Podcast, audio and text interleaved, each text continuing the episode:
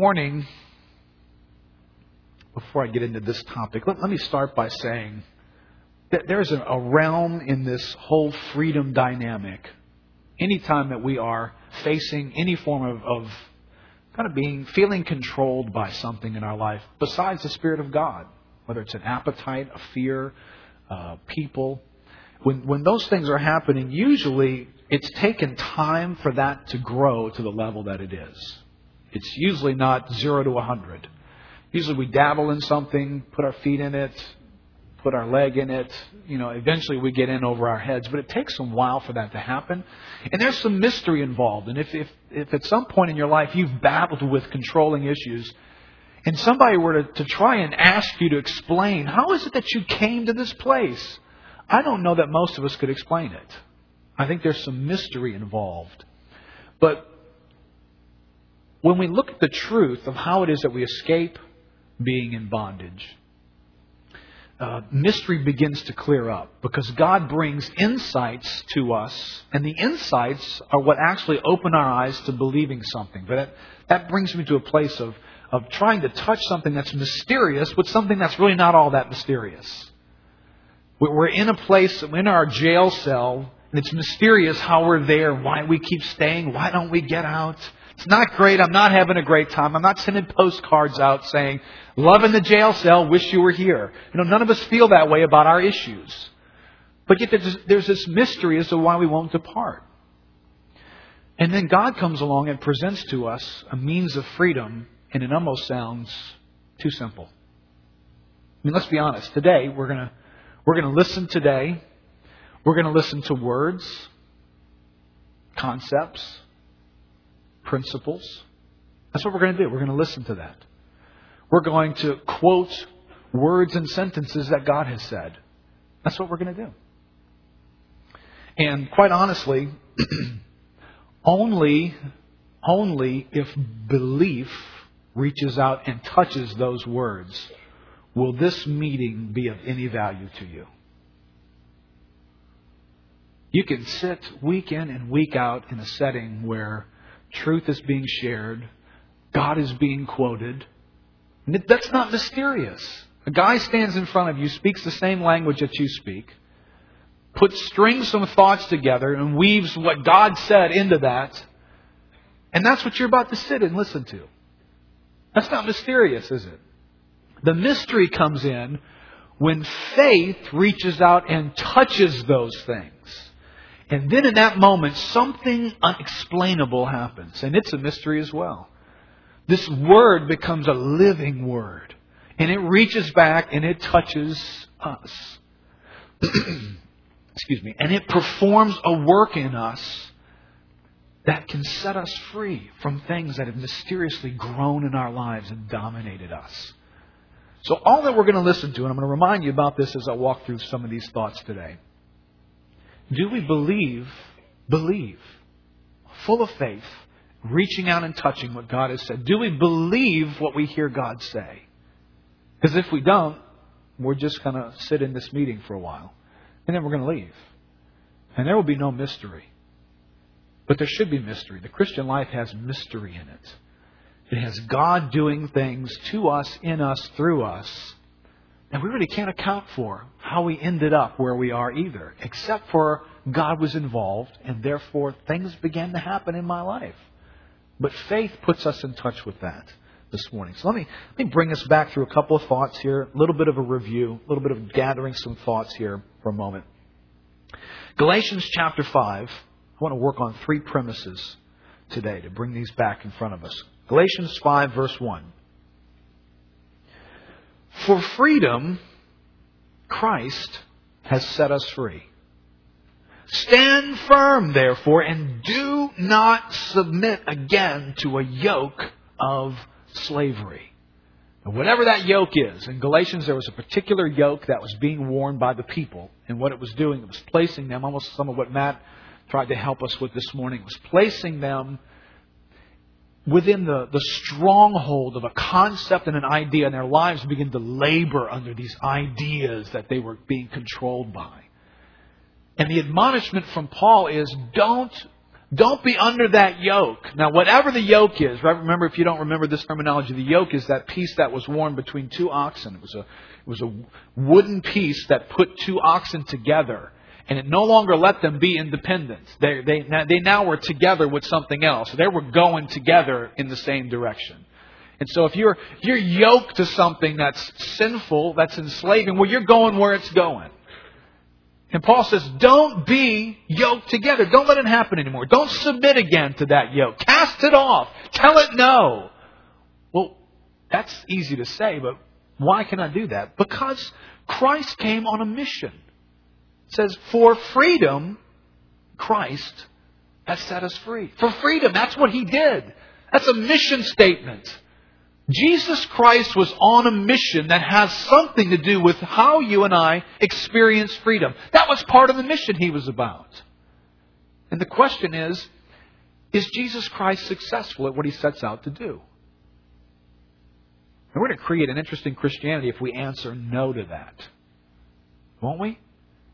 If we say Jesus is on a mission but he doesn't accomplish what he sets out to do, we're in severe danger as Christians. That can't be a Christianity that sounds like that. They just can't. So he does accomplish what he sets out to do. It was for freedom that Christ has set you free. Premise number one. Part of the mission of Christ was to obtain our freedom. Remember John Piper's thought at the beginning of the series. For this Christ died. For this he rose. For this he sent you his Holy Spirit. There is nothing under the glory of his own name that He wills with more intensity than your freedom. Those are words and concepts that just went into your ears. Do you believe that? Do you believe the Son of God was on a mission to accomplish freedom for all who would believe in Him? Do we really, really believe that?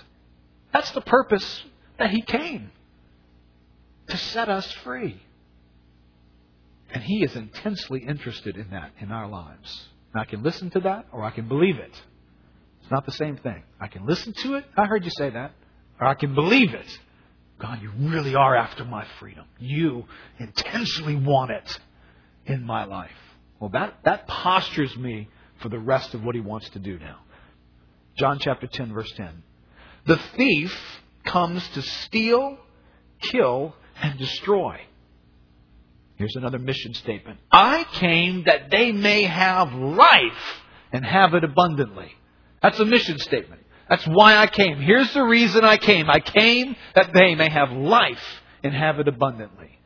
But in the same statement, we learn about an enemy who's present to steal and kill and destroy. There's an enemy who today, every day, daily basis, is out to steal your freedom to kill your freedom, to destroy your freedom. Every day. I need to know that every day and be warned and be careful every day.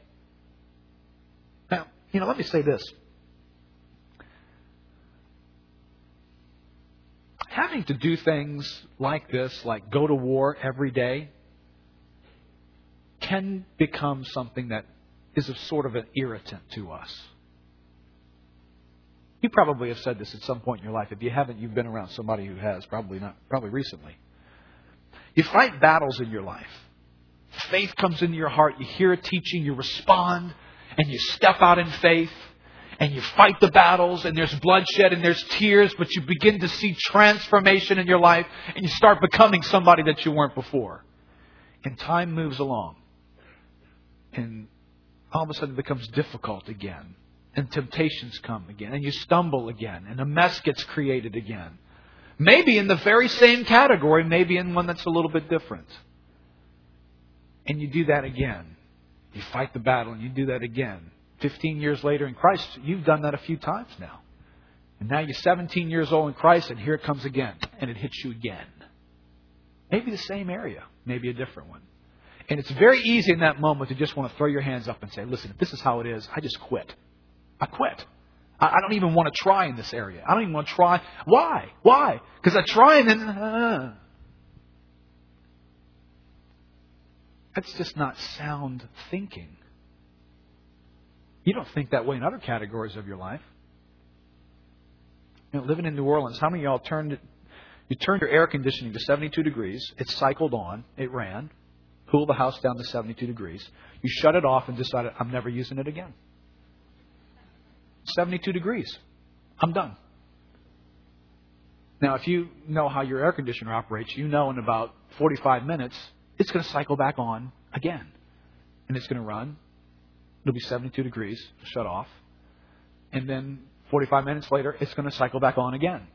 Right? And this how your air conditioner works? Now, why is that?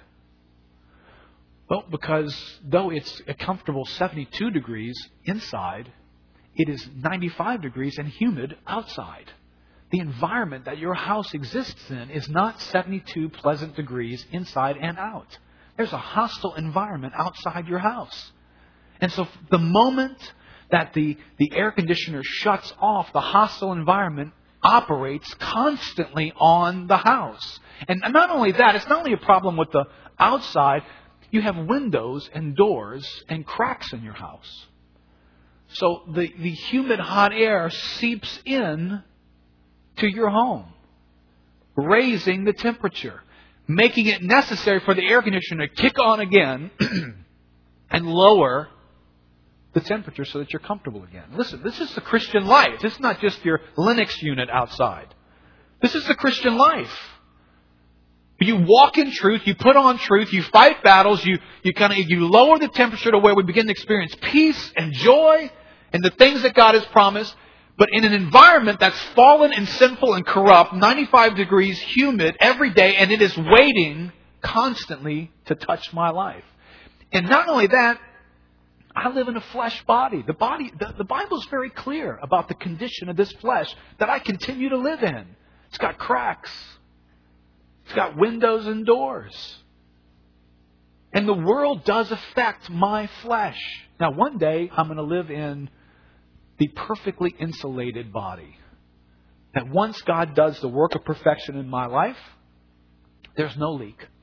There's no, there's no gaining access to me. It's called a glorified body. Now, when I'm in that glorified body, I also get to be in heaven where it's a perfect 72 degrees always. But that's not the condition right now. So everyone, everyone expect this as we kind of get towards the end of this series. Whatever battles you fought, and the, and the air conditioning has cycled on and you've begun to experience some freedom, do realize you may have to cycle through exactly what you've done in this series six months from now, two years from now, two weeks from now. And if you're finding yourself, yeah, I'm, I'm having the battle, that's normal. You're, you're, not, you're not in some bizarre place. It's not as though you failed. Ah, well, I keep having to fight this thing. I just, I must be failing. No, no, you're living in 95 degree humid weather. You got cracks in who you are in your flesh. You have an enemy out there who wants to steal your freedom, destroy your freedom, kill your freedom. That's what he wants to do. John 8, verse 33. You shall know the truth, and the truth shall make you free. It will make you free. It will make you free. Words and concepts. Right? Freedom's a concept. Truth is a concept. Truth touching your life and producing freedom is just a concept. You heard it. I heard it. Do I believe it? Premise number three knowing and believing the right thing precedes freedom. That's biblical. Knowing and believing the right thing precedes freedom. If your freedom isn't increasing, in life? Two questions. Are you seeking fresh revelation? Revelation of truth precedes steps into freedom. So if I'm not growing in freedom, then I need to ask the question, am I, am I pursuing and seeking fresh revelation from God? Secondly, am I believing it once I encounter it? In the land of information, we almost feel like, well, if we listen to it, if I sit through this long presentation this morning, I've done all I need to do. That's punishment enough. No, I, I need to now wrestle with it because there's going to be a part of me, that fallen part of me that constantly wants to say, no, no, no. I won't believe that. I don't believe that. It hasn't been my experience. I've been walking in this for 15 years. I know that's not true. It isn't true. I felt this way. That says that, but I don't agree with it. There's something in me that's going to do that. So listening isn't enough. I need to wrestle to believe what I'm listening to. J.C. Ryle says there is no such thing as right living without right believing. You'll know the truth, and the truth shall make you free if it's believed. Hearing it doesn't qualify. Now, today, I want us to explore another insight. I think the Bible gives us insights. Much, and this is why you really want to be a passionate student of the Bible, because sometimes we, we like to just read simple facts like Jesus was born in Bethlehem, and oh, you know, I've read the Bible. All over the Bible, there are statements, and if you begin to unwrap them and take them apart, there are implications. If that's true, well, then this is true. If that's what God said about this, well, then it means this to me on a daily basis. There's implications all over the Bible. So you want to unwrap the packages in the Bible. And that's kind of what we've done a little bit through this series. When we, we and I try to just give some illustrations that would stick with us. the Bible teaches something about us. That remember the hurricane illustration? That within every one of us, there is a low pressure unique to me. It's something about me. And the conditions that are in me make me more likely to wrestle in certain areas than in others. Well, that's just an insight. It helps me to address the issues that are going to be powerful in my life. Knowing that arms me in advance in particular areas. I need to hold on the insights. Remember the, the bait illustration? You know, we, we get inside our jail cells for a reason. We, we didn't back in. We dove in. We went in the jail cell because there was something in there that we wanted. Even if wanting what was in there really involved trying to avoid what was out there. I'm afraid to be out there. I don't like the discomfort of the uncertainties that are outside. I'd rather just live a confined life. I, I want something in the cell, even if what's in there is avoiding what's outside of it. But I need to know that. I need to know that because it helps me to inform my sinful heart and mind that I'm not in here simply because I'm a victim. I get inside a jail cell because I willingly crawl in because I believe something. Well, that helps me. That's insightful. That's going to help me change. It's going to help me address an issue that I need to address. Well, today I want to I want to move into a third area of just biblical insight, and it has to do with the role of fear in restricting freedom. The role that fear plays in restricting freedom. So the message title today is Freedom and the Fear Factor. Turn to Hebrews chapter 2. Hebrews 2, verse 14. This verse, this is, this is a great example of a verse that really, in the context what we're about to read in the context of Hebrews 2 is, is a passage that is wrapped in the thought around it of highlighting the ministry of Jesus Christ, who he was, what he did, and then making sure we understand that the ministry of Jesus Christ is superior in its quality, its essence, and what it has accomplished to any other ministry that we could ever respect. And, and the, the writer of Hebrews goes through and carefully makes sure we understand as much as we might be dazzled by and impressed by angels, the ministry of Christ is greater. If you were a Jew, you had tremendous respect for Moses. As much as we respect Moses and the ministry God used through him, the ministry of Christ is greater. So we're in this context of Jesus' ministry being greater. But I want to just peel out something that's hidden in this passage here. In verse 14. Since the children share in flesh and blood, he himself, Jesus, likewise partook of the same. He put on flesh and blood, didn't he? That through death he might destroy the one who has the power of death. That is the devil. I mean, that's just an informative statement. The devil has the power of death. He makes use of that in a certain way. Look at verse 15. And he might deliver all those who through fear of death were subject to lifelong slavery.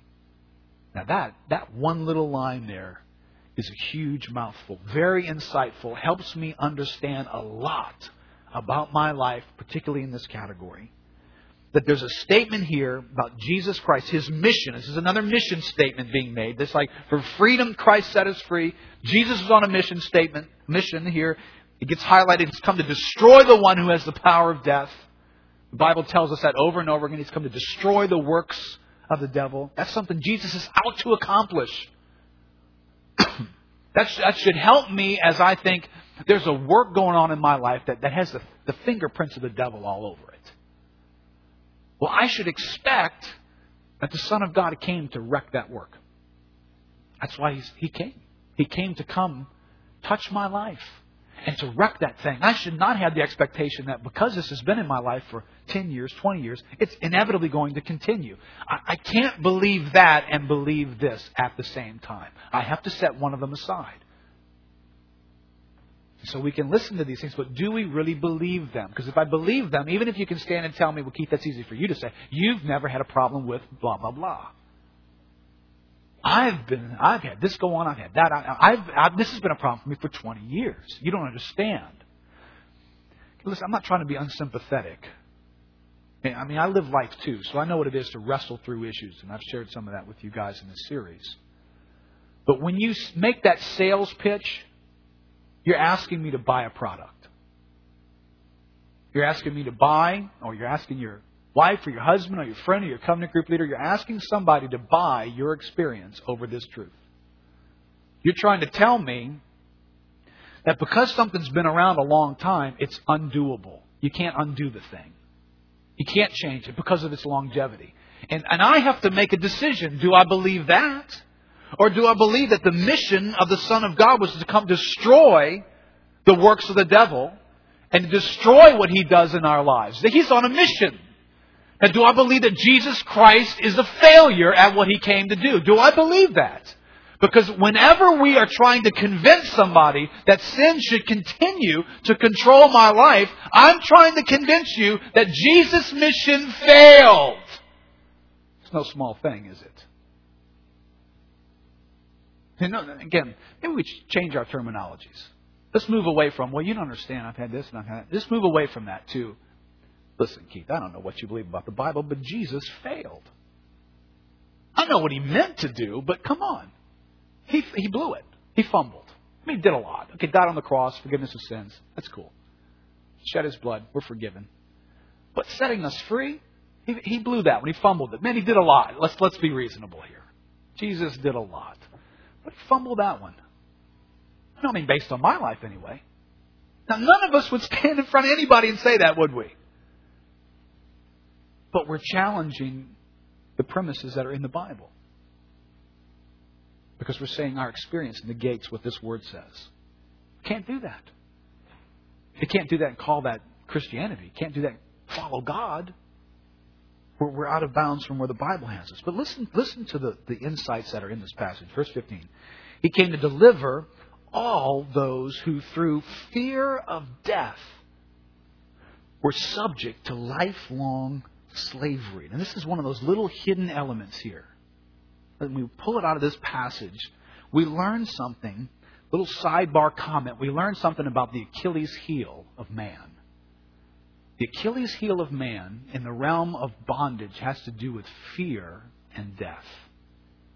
If I just pull this passage apart, I'm going to learn something about why is it?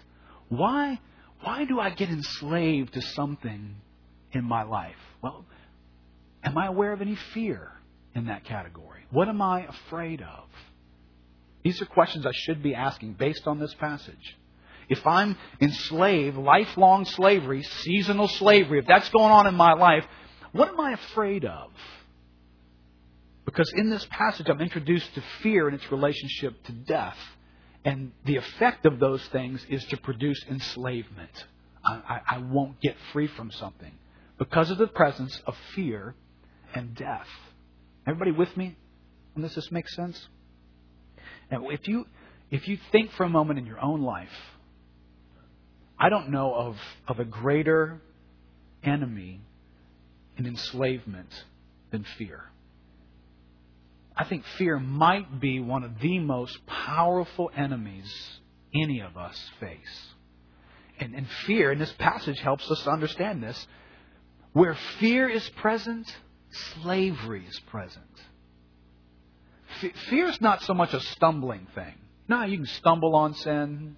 Yeah, you, you stumble, you get convicted, you realize, oh, I've never done that before. Wow, I did that. And then you move on, you stumbled over that thing. Fear, when it starts coming, fear is going to be staying for a while. Fear's got a it's got a, I don't know, an odor to it when it comes. You just can't decide to open the door and out it goes. Fear, it's more permeating.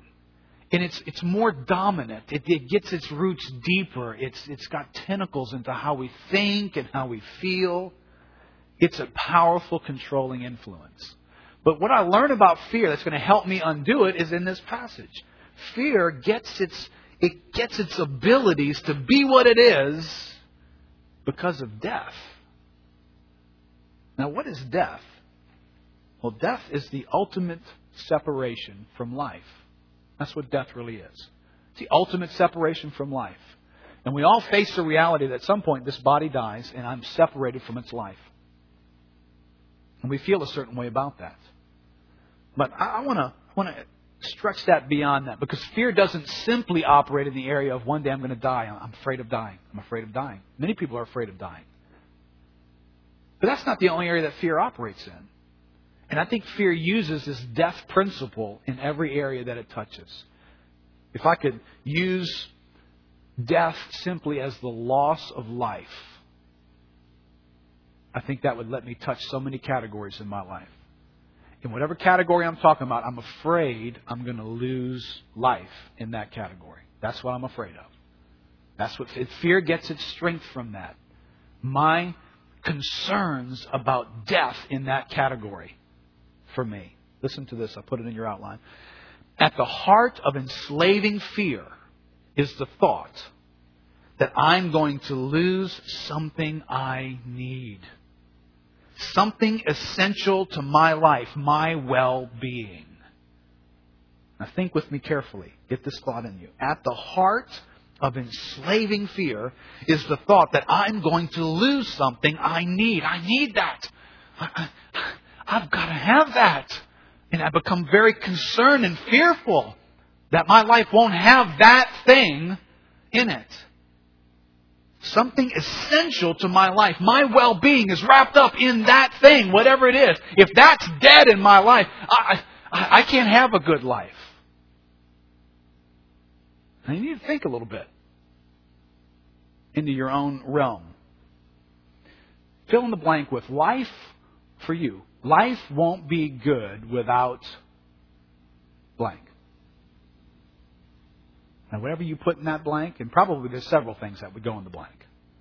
Whatever you put in that blank, uh, it's going to take hostages. That thing will be captivating you at some point in your life. Life, just, my life can't be good without blank. And so people today, and all of us experience at some level, we are, we are afraid of the loss of something. We, we live in the fear that we might lose something. We might lose our health. We live in the fear that, that what, if, what if my health decreases? What if I have so and so? I've been to the doctor, they don't know. What if it's this? And fear begins to well up. And I, what? Where's that fear coming from? That fear has roots. It has reasons that it's trying to convince me of when it operates. It's trying to tell me, Keith, your life can't be good, man. It can't be good without vigor and health, the ability for you to run and play and do and feel a certain way. You, you can't have a good life without that. And if I get convinced of that, and guess what? I'm, I'm very fearful about my health. People are afraid of the loss of money or possessions. When you think through this past year, life changes and could lose your job. You could lose money. You could have to sell this or uh, foreclose on that and lose that thing. And, and we, we're up at night and we think about it and, and we're, we're worried and anxious and fearful and concerned and, and consumed by this thing. Why? Because we've begun to believe that life can't be good without that trinket, that thing, that gadget, something new. The ability to have a certain lifestyle, to live at a certain level of physical comforts. Life can't be good without those things. And we start believing that. And the moment we do, we fear the death that could come into that area of my life. And welcome to being enslaved now. That thing's going to begin to control me. That area will start controlling me in my life. People today are afraid of the loss of, of affections or acceptance of others. We, we have deemed it vital to the good of our existence to find a group to fit in, to feel accepted by others. Whether, whether that's a high school clique, you know, kids, well, actually, it's not even high school, it's elementary school, where kids just get, are uh, scared to death about being in a setting, being in a certain vibe, because it's just, there's a fear there. I won't fit in.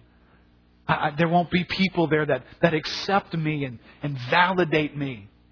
And what starts off, all of us experience this when your mom and them bought you the wrong pair of shoes and you were a kid and you had to wear them to school. Remember this? Mom, nobody wears Kmart to school. My mom was from Gloster, Mississippi. She didn't care about that stuff, you know. For her, it was kind of like, we got chicken and we're eating and, hey, that's it, okay, here. Here's powdered milk, too. You know, that's, my mom was that way. So you, you just had to figure out, oh my gosh, how am I going to face people in these shoes? I'm going to look like an idiot. You know, remember these fears that come out? And you get controlled by that thing. You're all worried about going to school. You know, school is starting and I have to wear Sears husky pants, you know. Um, I'm just letting you into my childhood a little bit here. still scarred, still scarred. Uh, but listen, whether it's whether it's that or it's it's a high school clique or it's gangs. I mean, you want to understand the mystery of gangs in the in the inner city. It, it's it's a giveaway that relational structures have fallen apart, and I just want I want to fit in somewhere.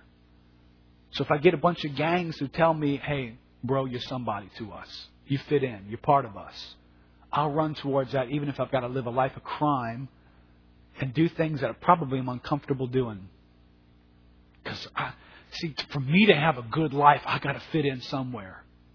Anyway, if you don't live in the urban area, maybe you, maybe it's the country club for you, or maybe it's the church. Probably, huh? It's the church where I, I need, I need your, I need your approval. I need you to accept me. I, I, I can't deal with you not, not being okay with me, with me not fitting in. I don't feel like I fit in. Oh, be terrible. You can't have a life. That's what we think. It's very likely that sitting here this morning are people from, who bounce from church to church to church. You've never discovered this is why you do it. You're only here temporarily, by the way. You won't stay too long. The reason why is you, you, you can't get the level of feeling of acceptance that you want here. And you didn't get it in the last church or in the one you were in before that. And you never killed this thing, so you're just going to take it with you. And you'll stay here for a season, and you'll go somewhere else after that. Because you can't get people to accept you the way that you feel you need to be accepted. And therefore, you start having this sense of life can't be good here. It's a slavery. And you're controlled by it. And you're moving from place to place. If you can get this image in your head, it's, it's the bull with a nose and it's ringing its nose. And you'll stay here for a while until it gets pulled on, and you'll move on. You're not in control of that. You think you are. And you find reasons, and people are this, and this person did that to me, and they said that, and you know the doctrine's this, or you know I'm just not friendly, or you'll find some fault, but it's really your your taskmaster, your tyrant, who says, "Time to go," and you'll go, you'll follow it. People today live in the fear of losing respect and admiration of others. We want people to like us. We want to be admired. We want to be significant in a setting. Whatever it is, you follow people, everybody has some area in their life where they're trying to be somebody significant. You know, it, it may not be the same area, person to person, usually isn't. Could be a talent, could be some ability, could be your appearance, but somehow you choose an area to specialize in, to get a niche so you can get one up on others. So that when you compare with others, at least in that category, you're all right. You're top. You know, you know how enslaving this is? You choose appearance, You're living in the fear of the day when everything starts to droop. Right? Does that verse say? Lifelong slavery. And you know it's coming. Gravity has gotten a hold of you. You're bigger than you used to be, and there's more to pull down. and it's it's enslaving. You live in this, you know, you, if you ever get to the top in some category, then you have to like stand on top of the lighthouse and look and see, is there anybody coming who's better than me? And they pop up in church and, uh, oh my God. She's more attractive than I am. Where did she come from? Guy plays the guitar better than me. I just know. I just know everybody else is going to think I stink now. you, you live in this, and it's controlling and enslaving. Why? But unlock the mystery of this. I'm afraid that if I don't have that in my life, I can't have a good life. So it's the fear of death that touches those dynamics in our lives. It's the death of something that we think has life. And this raises a question for us. What do I need for a good life? What do I really need for a good life? Do I need the things that I just listed off? Do you need health for a good life? Do you need money and possessions for a good life? Or a certain level of them. Everybody in America's got money and possessions, just the level of them that we can't stand. Do I need an acceptable group? Do I need to be affirmed and appreciated and significant in the eyes of others? Do I need that for a good life? Well, consider some thought from the Bible. Turn to 2 Peter chapter 1. I think I left out the chapter reference in your outline. 2 Peter chapter 1. Remember that statement Jesus made, and we read it earlier. The thief comes to steal and to kill and destroy. I came that they may have life and have it abundantly. So, well, this is an interesting definition of life. It's simply in that statement right there. Don't read past it too fast. Unpack it. I came that they may have life and have it abundantly. Okay, that raises an implication. If he hadn't come, could you and I have had life? If Jesus had not come, could we have still had life? We could not have. Well, wait a minute. But people's hearts were beating before. They owned things. They had relationships. They had children. They, they achieved things in life. So apparently, Jesus is talking about something here that's a little different than those components of our lives. Because whatever he calls life could not be had unless he came. So if I'm looking for life, it is wrapped up in the person of Christ. And you can have all the health you want, all the possessions you want, all the success, all the admiration and appreciation of people, and according to the Bible, still not have life. And I bet if I let people stand up right now and tell you their own stories, you'd find that all around this room. All of us who thought we had life until just the rottenness of not having life drove us to the person who brings us life. And he said that's why he came. Now remember, don't be buying into the mission statement that he came to bring us life, but he didn't come to bring us freedom. Don't be doing that. That's a mission statement. Look in 2 Peter chapter 1, verse 3. His divine power has granted to us all things that pertain to life and godliness.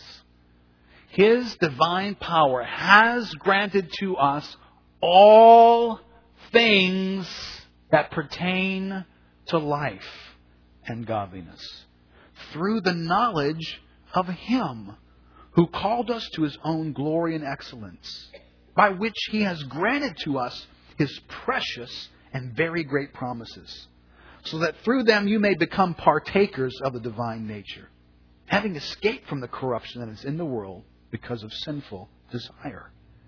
Now, go back to this statement here. This is a big statement. This is a concept, words. I'm just, just quoting God's words here.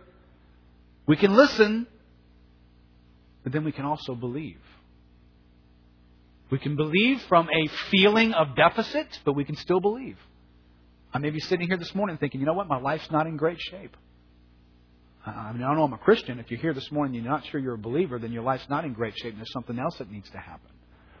But if you're a believer and you feel like, you know, I just just feel like I'm not, you know, not where I'm supposed to be.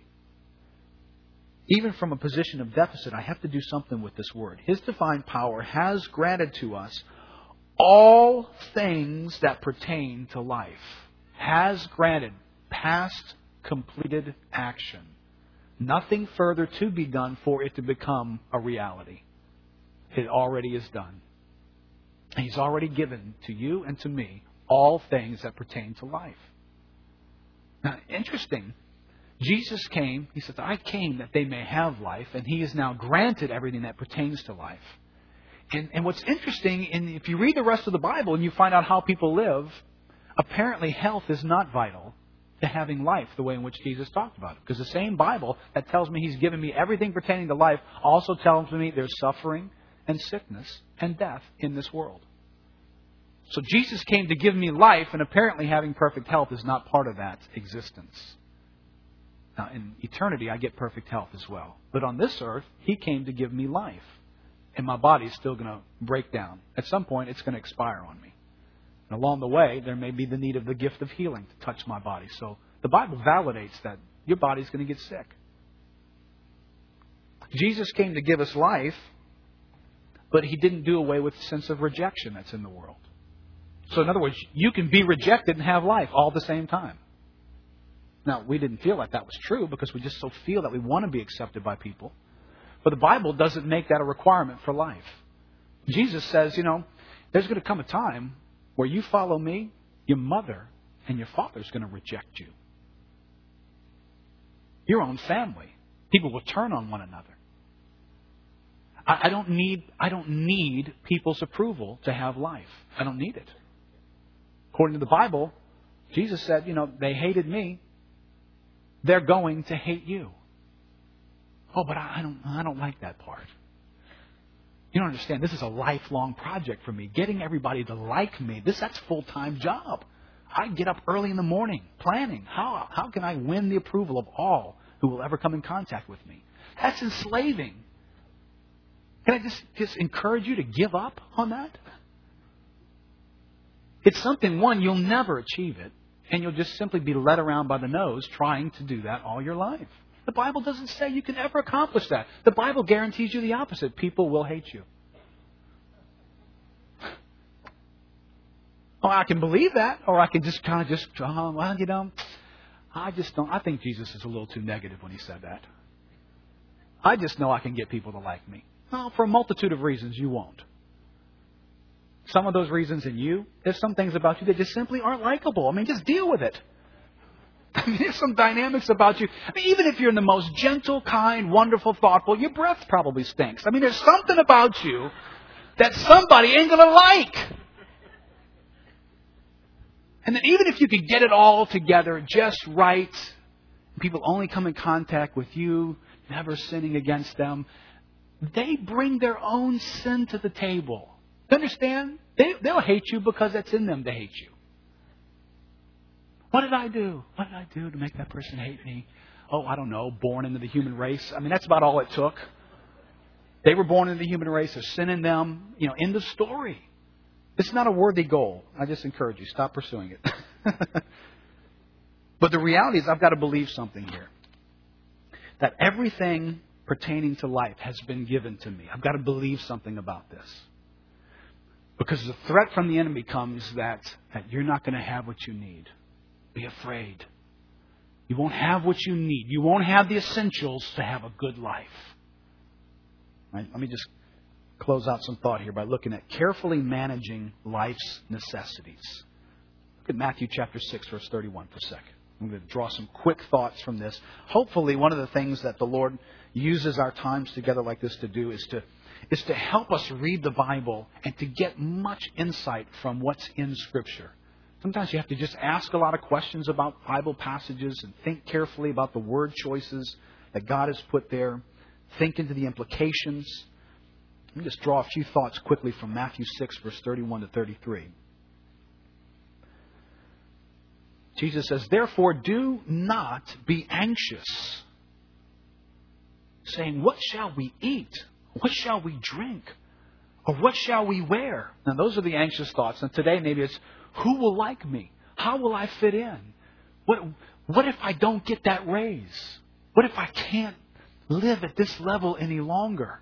Don't be anxious for those things, Jesus says. For the Gentiles seek after all these things. And your Heavenly Father knows that you need them all. I'll come back to that thought in a second. But seek first the kingdom of God and His righteousness, and all these things will be added to you. It'd be helpful if you'd make a list of these things for you. What are these things for you? Because the Bible warns you, whatever these things are, don't ever turn your face toward them. Turn your face towards seeking God, the person of God, and the purpose of God. That's what the kingdom of God is. It's the person of God and the purpose of God. Turn your face always toward Him. Because the second you turn your face toward these things, you are in serious trouble. You've just wired yourself for fear, worry, and anxiety. There's no other response. Just realize it's, it's almost like a, uh, a neurological response in your body. If you turn to God, you experience one thing. If you turn to these things, your body will manifest something else. It will manifest anxiety. It will. You're going to begin to fear and wonder and worry. Quick observations from this passage. First, there are legitimate needs present in our lives. There are legitimate needs. Right? The Bible says your heavenly Father knows you need all these. Now, the, the, all these in here had to do with actual physical things that would sustain us: eat, drink, and clothing. So, in other words, there are genuine needs in my life. We live from a posture of deficiency we need from God. That's a humbling thing that's real for us. But in the world that we live in, need has been spread into way too many categories. There are legitimate needs in our life, and there are illegitimate needs. They're not really needs. Listen to this thought from Ed Welch. The list of, quote, psychological needs can be a long one, but they typically have to do with what we want in relationships significance, acceptance, respect, admiration, love, belonging, meaning, and so on. Longings have much in common with lust. They're just very strong desires. They start out good, a desire to be loved, and end up enslaving us. To elevate our desire for love, impact, and other pleasures to the point where they become needs or longings is to sinfully exalt desire so that it becomes a delirium of desire. It is to yell out, I want, I must have.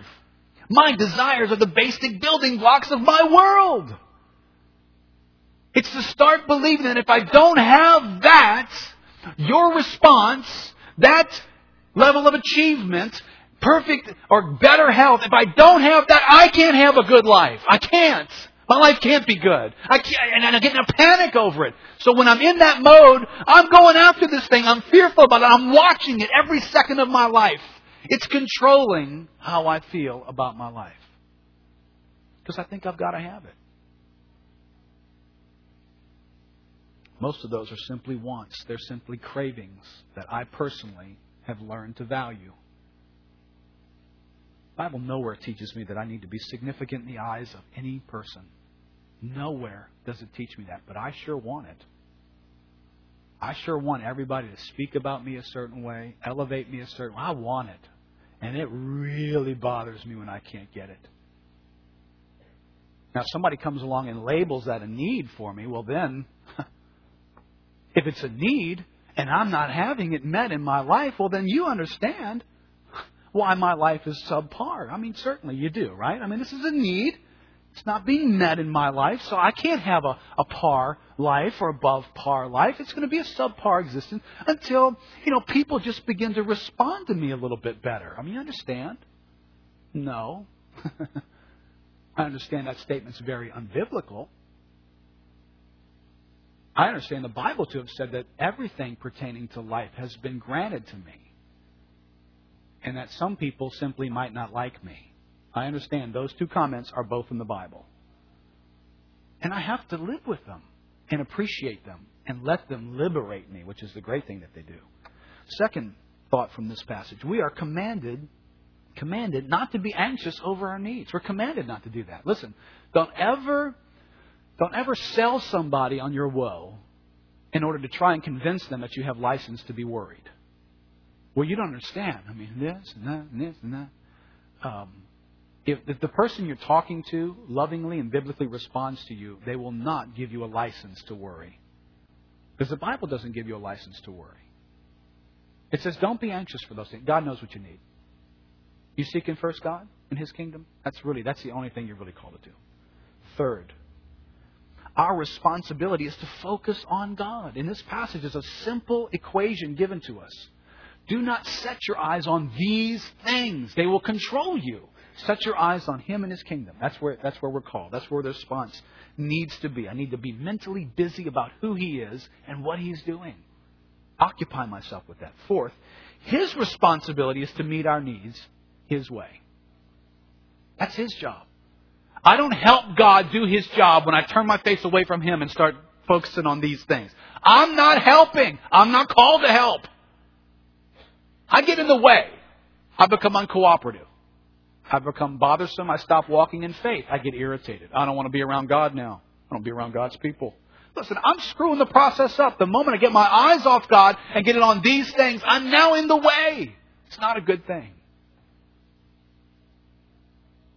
Listen, we live, you live in Christianity, you live in what's, what's kind of an upside down kingdom.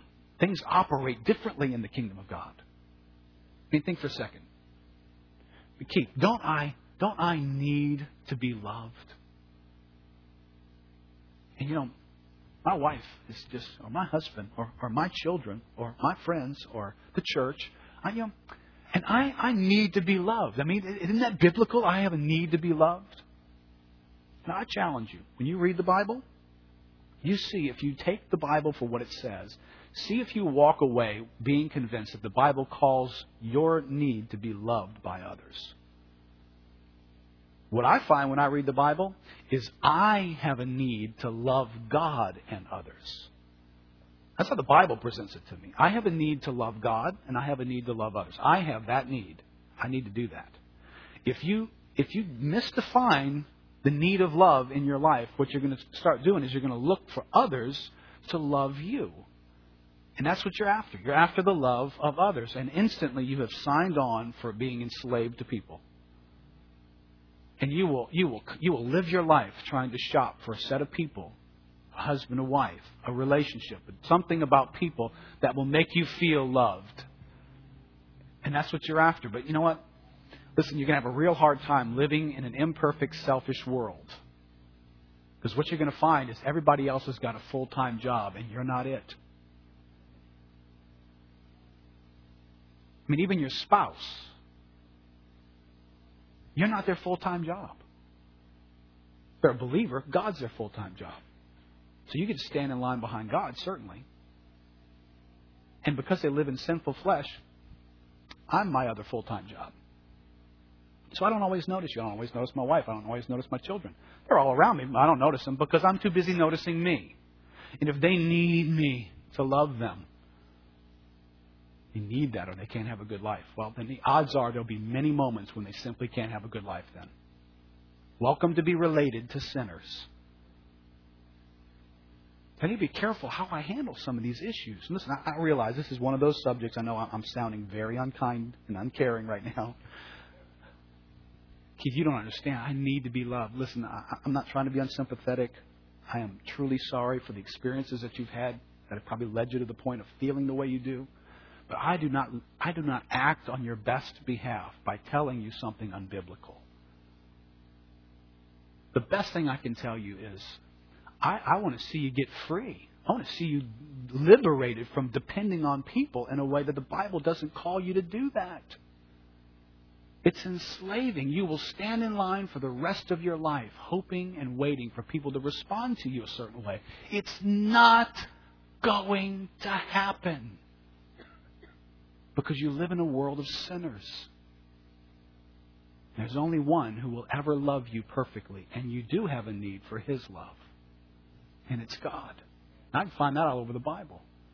Because I need God, and God is love. I'm, I'm, I'm able to say, I need the love of God. Let me move to this last point of your outline. I need the love of God. I need much of who God is. Let me just say this in a very kind way. It needs to be your mantra for the future. I don't need you. And I don't need that. I don't need that. Oh, I'd like to have it. It's what I really, really want. But I, I don't need that. If I go through life without that, I can still have a good life. I don't need you. If I go through life without people, I can still have a good life. I came that you might have life and have it abundantly. We had people before he arrived, but we didn't have life. Philippians 4:19. My God will supply every need of yours according to his riches in glory. Where's it going to come from? My God will supply every need. 2 Corinthians 9 8. And God is able to make all grace abound to you, so that having all sufficiency in all things at all times you may abound in every good work.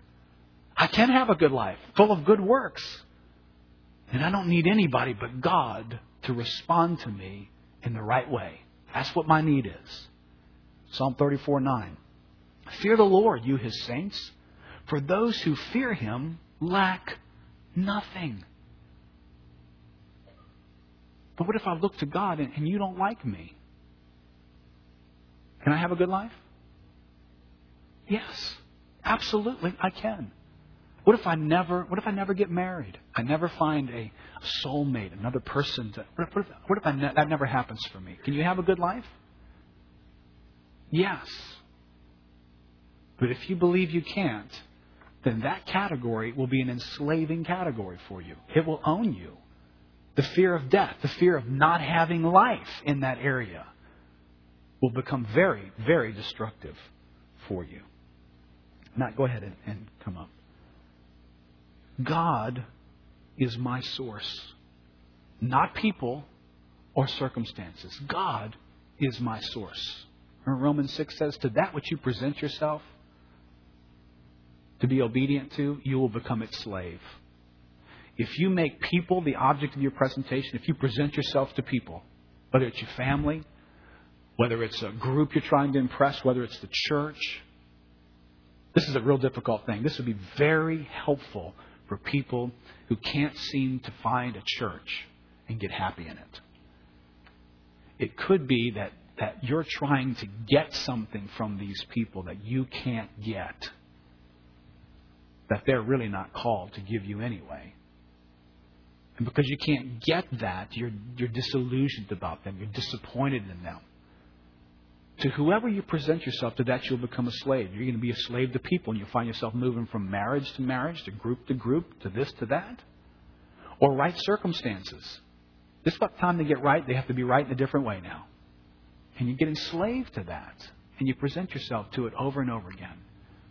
Well, this morning, I'd like to, to, to finish by just encouraging us towards being de- delivered from what I would call the parasite lifestyle. You know what a parasite is? Parasite's an organism that finds another organism from which to derive its life. A sucker. It goes and finds a host organism and it attaches itself to that thing. And, and its existence is bound up in that thing and it draws from that thing its life. Now, masking within our lives of, oh God, how we love you, is the temptation to turn our attention from Him and to turn to these things and to become parasites, feeding on each other. And let me just warn you, you, you can't have a good marriage as a parasite. If you're looking for your wife or your husband to supply life to you, they need to relate to you a certain way, respect you a certain way, validate you a certain way. You're looking for life to come from them. You've just signed on for a miserable marriage. You're going to torture one another. God never, never designed people to be a source of life for us. Never did it. He designed our relationship with Him to be a source of life to us. And if you misplace that, you can welcome God into your life. And if you're looking at these things and you're trying to draw life from these things, you're going to be enslaved to people. Listen, I, I look back as I've walked through this series, looking, seeking out fresh opportunities for me to find, God, where's the categories today for me to wrestle with? But I, I, I couldn't help but look back over my life and just thank God for seasons where these truths became true and they became liberating in my life. I remember early on in, in my wife and I's relationship, while we were still dating, we, we, we dated through the latter half of the 19th century, I think, or 20th century. Um, after a couple of years, the Lord identified in me parasite type affections for my wife. You know, where our relationship was going to go, who she was going to be to me, the future that we would have together. My, the good of my future began to get bound up in that as our relationship continued. Of course, what that made me start functioning like was that she was the object of my life. She was the source of life for me. So now I'm watching every move. I'm listening to every comment. I'm listening for waning affections and strengthening affections. Are you for me against me? Are you seeing anybody else? Thinking about anybody else? Wondering whether you like me as much as you once did. See, because my life was getting bound up in her. It was miserable. Miserable. I mean, I was a parasite. She was a little flaky. So between the two of us, wow. What, what a relationship. You know what God did in His mercy? He just broke the relationship in half. He sent her to the other side of the world. Literally. And we just went our own ways. And in that, it was about an eight month season. I just thought it was over with. During that eight months, what God did, he, he spent about four months, I remember about half of that time, just showing me I'd become a parasite. I'd begun to believe that the good of my life was bound up in another person. And He taught me and taught me and taught me in that area. And I remember learning that and realizing, oh, God, no, that's wrong. You are my source of life. I don't ever have to live in dependency on another person that way. Don't ever have to do that. It was the most liberating revelation. I live in it. I live in the good of that season to this day in my life. It finds application points everywhere. Listen, I, don't say this to be ugly. I don't need you. I mean, some of you make comments. "Oh man, I like coming here. You, you just you just tell it like it is."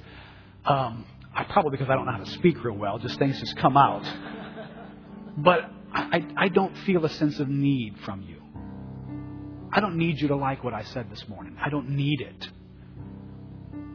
Did I always feel that way? No. Oh, no. No, no, no.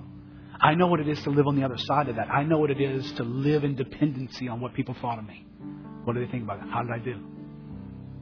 I, I thank God for the liberation of I don't need that. I learned it through many tears in that season with my wife because she had become the most important thing in my life. And I remember telling a friend, this was the most bitter experience I've ever walked through in my life. But I'd walk through it again to learn what I just learned. Listen, God, God wants to liberate you from being enslaved to the fear of people and things going right. People and things are not your source. God is your source. When my face is on Him and I seek first Him and His kingdom, all these other things, they take care of themselves. God makes sure they do. I'm married. My wife loves me most of the time. We have a wonderful family. God, God took care of all that. By getting my eyes off these things that I was doing Gentile gymnastics to have, my anxieties, and onto Him. And that's what He wants to do to set us free. Let's stand up together.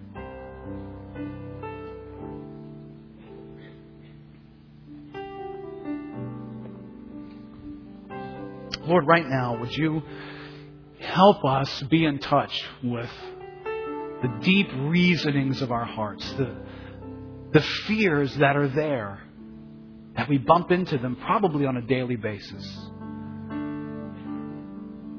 God, help us. Help us to be in touch with realities. What am I afraid of? What am I anxious about? Oh, if I don't have blank, life just can't be good. Therefore, I'm very concerned about that area of my life. Lord, shine your gracious light into our lives this morning. Come as a great liberator and unlock the mysteries that the enemy has discovered our Achilles heel. And he puts us in lifelong slavery because he knows how terrified we are of not having life. Oh, but Lord, you have said something about life. You have bound life up in you, Lord. It's not bound up in my wife. It's not bound up in my children. It's not bound up in my money, my success, whether I can achieve enough things to win the respect of others. It's not bound up in those things. You said you came that I might have life and have it abundantly. You said you've given me everything pertaining to life. Oh, Lord, I need to not just hear it, I need to believe it this morning. God, give me grace to believe what you've said and liberate me from the false ideas that I need something that I don't need. Oh, I might want it. And maybe this morning I need to repent and turn away from wanting things that you've not said I should want.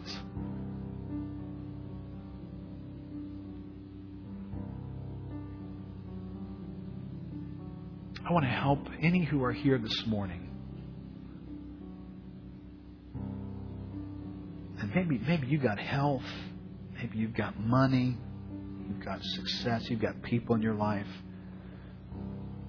But you also know what it is to be under the control of those things. They control your joy. They control your peace. In some ways, you, you know that they they're taskmasters.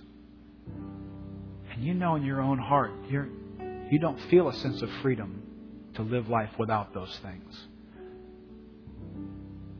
Maybe this morning, the, the simple message you needed to hear this morning, and the reason the Lord brought you here, was to hear Jesus Christ say to you, I came, I came, so that you could have life. Well, how do you get that life? It's so simple, you're going to have to overcome the simplicity of it. Jesus said, To as many as receive him, to those who believe in his name and who he is and what he's done, to them he gave the right to become children of God. Can you get a feeling for that? A place of acceptance, a place of forgiveness from God, being a part of His family, accepted the way a perfect, loving father would reach in with acceptance and embrace a child picked up into His care, God's gracious arms wrapped around your life. I guarantee you, when you taste that and the sweetness of it, you, you will realize you don't need others to play that role for you. God is playing that role for you, and He's doing a spectacular job. But maybe you've never experienced that. Maybe you don't want to know what it is to have God in your life like that. You've acknowledged that God exists, you even believe that He exists. But I don't know, maybe you haven't received Him personally into your life. And this morning, I just want to introduce you to how you can do that. Simply praying in faith you can, as though, open up your heart as though there were a door on it and invite Christ into your life. And turn away from these other things. If, if, if maybe it's your spouse or success or whatever, turn away from that. Turn your attention off those things and put it on Christ. Say, Christ, I, I turn to you this morning, September the 2nd, and I open my heart and my life to you, and I surrender my life to you. I, I, I declare I need you and you are my source in life. From this moment on, I'm going to look to you to be the source of my life. And if you'll do that, and you just right now, maybe your eyes are closed, and you just can, can look into the face of God for yourself and say, God, what that guy just said, that's how I feel right now, and that's what I want to do. I do open my life to you, God. I do turn away from other things that I've made so critical and important. And I recognize I, I really just need you. You are the need for my life. So I open my life with all the faith that's in me. And I tell you that I trust you. And I will follow you from now on. Let me ask you to do this. If, if you prayed that very simple prayer and encountered God that way, God really will do what He said. He'll receive you as His own child now. But it might be helpful for you to get some encouragement in that as you move on in that decision. If you came with somebody today who invited you, just reach over and grab them and say, hey, man, I just want you to know I prayed that. I prayed that prayer just now. Or if you don't know somebody here, you're not comfortable doing that, come find me. I'm going to stand right here for about 45 minutes or so after the service. Come find me. Just say, hey, I prayed that prayer. You're going to be like many, many in this room who've done exactly that. What a great liberation you're about to experience in your life. To find God satisfying your heart and your life from this moment on. Let's let's sing together, Matt. You got a song that we can close in song?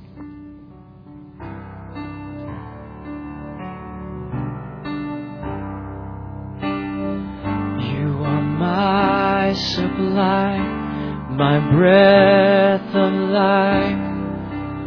Still more awesome than I know. You are my reward, worth living for. Still more awesome than I know, and all of you is more than enough for all of me, for every thirst and every need. You satisfy your love, and all I have in you is more than enough.